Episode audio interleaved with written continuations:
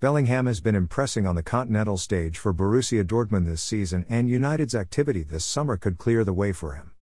Jude Bellingham's decision on his favorite shirt number is a case of simple mathematics. The young England star has shown in the Bundesliga for Borussia Dortmund this season, after making the jump from the championship where he left boyhood club Birmingham City last summer. He was able to pick up where he left off at Blues, having been handed the 22 shirt that he has since made famous. Indeed, the club made headlines when they retired that number last summer following his move, and while the color of the shirt changed when he moved to Germany, the number remained the same. Midfielder Bellingham has already caught the attentions of Three Lions boss Gareth Southgate, and his recent Champions League exploits over two legs against Manchester City will only increase the interest in him from elsewhere, including from back in the Premier League.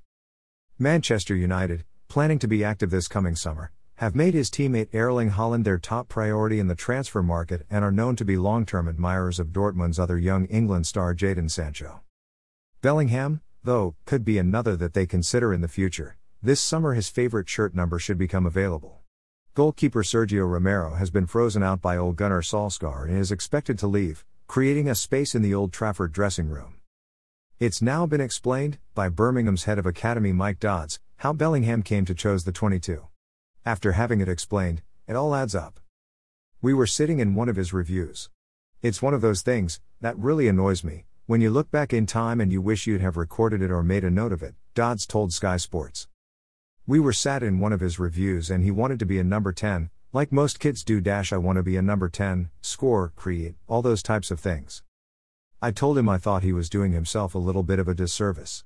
I thought he could do it all.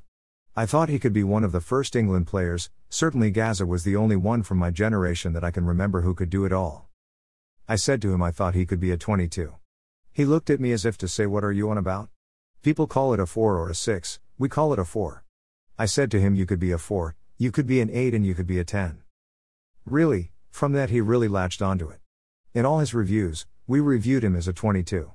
Whenever we reviewed his game, and we'd ask him what he was today, He'd say I was more of a 4 than an 8, or I was more of an 8 than a 10. So throughout his whole journey, it is something that has stuck with him.